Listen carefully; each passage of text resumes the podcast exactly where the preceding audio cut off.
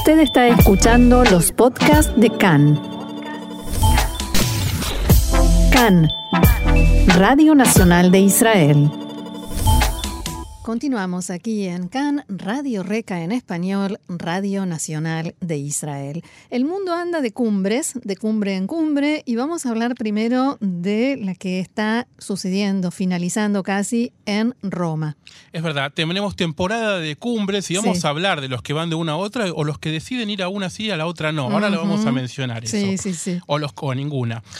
Hoy termina en Roma, efectivamente, después día 2 de la cumbre del G20, que es, eh, como saben, la cumbre que reúne a los 20 países, eh, más o menos, porque en realidad no es tan estricto, pero a los 20 países de, economía, de mayores economías, eh, algo que venía a reemplazar al G7 después de la crisis de- económica de 2008, donde se quiso hacer una- un gesto de mayor apertura para tomar decisiones importantes. Bueno, es la primera cumbre del G20 y la primera cumbre importante presencial Claro. desde el inicio de la pandemia. Más allá era de- por Zoom. Claro, todo era por Zoom. De hecho, hubo una cumbre por Zoom, la que tenía que hacerse en Arabia Saudita el año pasado.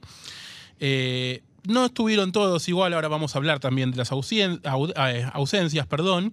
Pero bueno, lo destacable de ayer fueron dos momentos. Primero, el más simbólico, la famosa foto de familia, que es cuando todos los mandatarios se sacan la foto juntos. Lo que hicieron ayer fue eh, juntar a los mandatarios con representantes de, digamos, de los héroes, ¿no? De la pandemia, eh, personal de, de salud de varios países del mundo que representaban a cada uno de los países, sacándose la foto intercalados con los, con los miembros de... Si también les pagaran buenos salarios, además de sacarles fotos. Sí, bueno, les pagaron un pasaje, qué sé yo, no sé si, En fin, no sé si vale la pena, pero bueno, por lo menos lo simbólico, por lo menos los, eh, sí, sí, los mencionan. yo creo que sería peor si no lo dijeran, pero Sí, bueno. Sin duda. Y yendo más hacia lo concreto, ayer hubo algo bastante importante, que fue que eh, al inicio de nada más de, la cumbre, eh, anunciaron que los 20 líderes mundiales que se pusieron de acuerdo en aprobar un impuesto mínimo global destinado a evitar que las grandes empresas oculten ganancias en paraísos fiscales. Eh, y también hicieron algo que supongo que pasa lo simbólico, pero tiene más que ver con un diálogo que se venía dando, que es eh, acordar abastecer de más vacunas contra el COVID-19 a las naciones más postergadas. Eh, y también se comprometieron, como anunciábamos antes, a el 70% de la población mundial vacunada para mediados del año que viene. El acuerdo sobre impuestos corporativos es originalmente una propuesta de la OCDE, la OCDE, una organización de la que Israel es parte. Sí. Las principales corporaciones del mundo, cuando hablamos de, piensen en las empresas más grandes que conocen, todas ellas, van a enfrentar un impuesto mínimo del 15% donde quiera que operen, completamente global a partir de 2023. Al respecto, Biden, que tiene mayor, eh, digamos, más facilidad para llevar a cabo estos, estos impuestos de visitante o en el mundo que en su propio país, escribió en Twitter, esto es más que un simple acuerdo fiscal, es la diplomacia que está remodelando nuestra economía global y cumpliendo con nuestra gente. Por supuesto, Biden intentando eh, eh, llevar adelante este rol de líder mundial después de... Llevar agua para su molino. Además de eso, claro que se le está haciendo más fácil tal vez que... eh, Que dentro de casa, ¿no? dentro de casa porque todavía tiene como el... eh, más allá del fracaso de Afganistán, todavía los líderes mundiales prefieren a Biden que a Trump, que no le gustaban mucho estas cumbres. Hoy eh, se va a tratar en el segundo y último día de la cumbre de Roma, se va a tratar el tema del cambio climático dentro del marco de las naciones del G20, pero hasta ahora desde Roma los informes dicen que va a ser difícil llegar a un acuerdo, probablemente no haya un comunicado sobre el tema, sobre todo por los dos grandes ausentes de esta cumbre, y ya vamos a hablar de ellos, Xi Jinping y Vladimir Putin, el- los presidentes de China y de Rusia. Bien, el que dijo que iba a ir, pero no, eh, es el presidente de Turquía, pero lo vemos, Ahora lo, vemos después, a lo sí. ¿no? Sí, sí, sí. eh, Y hay, hay otra cumbre a la que van muchos israelíes también, esta delegación que encabeza el primer ministro, como lo anunciábamos, que es la cumbre clim- climática en Glasgow.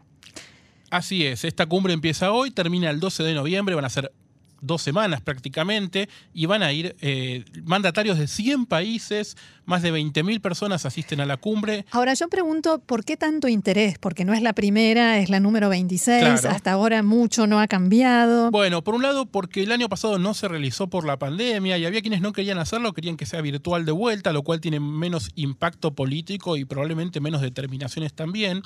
Y hay un consenso tanto entre los líderes mundiales, diría occidentales, como entre los analistas en general de temas ambientales, de que es la última oportunidad política de una acción multilateral conjunta y efectiva para llegar a compromisos más fuertes para reducir los niveles de emisiones, que es básicamente el problema que tenemos. Los niveles de emisiones ¿Te acordás cuando empezó la pandemia que decíamos, bueno, por lo menos estamos contaminando menos? Sí. Bueno, todo eso se terminó. Los niveles de emisión son peores que antes de la pandemia. Es que los, embotellamientos son peores que antes de la pandemia. La cantidad de gente que no usa el transporte público porque precisamente tiene miedo a los contagios es mucho mayor. Y además porque China, básicamente, que es el mayor contaminante del mundo en este momento, dejó de funcionar por... Ni siquiera dejó de funcionar del todo, ¿no? Y bueno, ahora vamos a decir algo más al respecto. Durante toda la semana vamos a hablar de esta cumbre climática. Khan tiene mucho interés y mucha participación en, en esto. Y nosotros especialmente también. Básicamente, el objetivo de esta cumbre, o el objetivo en realidad de los líderes mundiales y de la humanidad, diría, es que el promedio de la temperatura global aumente, no llegue a aumentar 1,5 grados respecto de antes de la revolución industrial, hace más de 200 años. Bueno, ya estamos en 1,1, nos quedan cuatro décimas de grado. Ahora, ¿cómo se logra eso? ¿Y qué pasa si no se logra?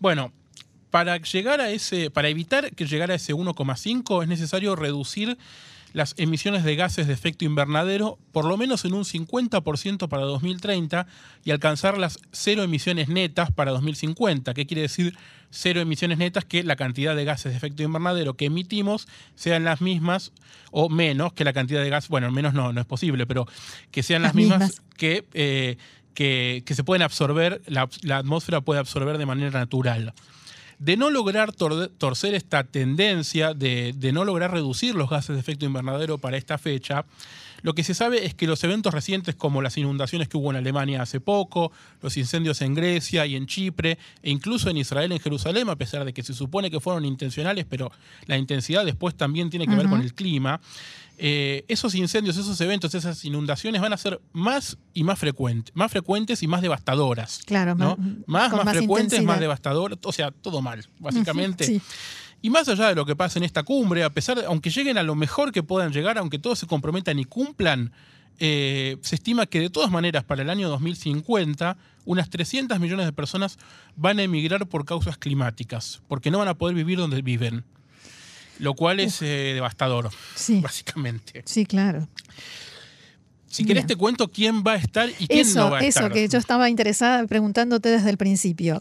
Bueno. Presentes y ausentes, tomemos lista. Bueno, tomamos lista. 20.000 personas, no voy a nombrar a cada uno, pero la mitad de ellos te, cuento que son eh, funcionarios públicos. 10.000 funcionarios públicos de todo el mundo, de muchos niveles del Estado, de más de 200, de casi 200 países, 100 de ellos jefes de Estado. Biden dijo hace pocas semanas, estaré en cuerpo y alma, o sea, es quien quiere llevar adelante esta cumbre también, quiere llevar este liderazgo. Y hay uno más importante que va a estar, que es Narendra Modi, el primer ministro de la India, porque todavía no se comprometió a nada y su país es uno de los cuatro que más contamina, junto con eh, Estados Unidos y dos países más que no sé si querés adivinar cuáles son. Em, China. Sí. Rusia. Sí. Y los líderes, adivina si van a estar o no van a estar en esta cumbre. Bueno, no, no, van a estar. Y vamos a hablar más también durante la semana de por qué no van a estar o ¿Qué implicancias tienen? Eso, ¿qué, implica, ¿no? Porque supongo que los efectos no son nada, nada graciosos ni positivos. No, pero bueno. Hablemos directamente de lo que tenemos más cerca, si te parece. Sí, eh, recordemos que la semana pasada el Contralor del Estado publicó un informe tremendo sobre la situación en la que se encuentra Israel respecto del tema ambiental, el cambio climático y demás, de todo lo que no se ha hecho y todo lo que hay por hacer. Entonces, ¿qué lleva a Israel a esta cumbre? ¿Qué propuestas? ¿Qué compromiso? Bueno, de alguna manera Israel eh, ha acelerado en los últimos meses, el gobierno de Naftali Bennett aceleró sus compromisos.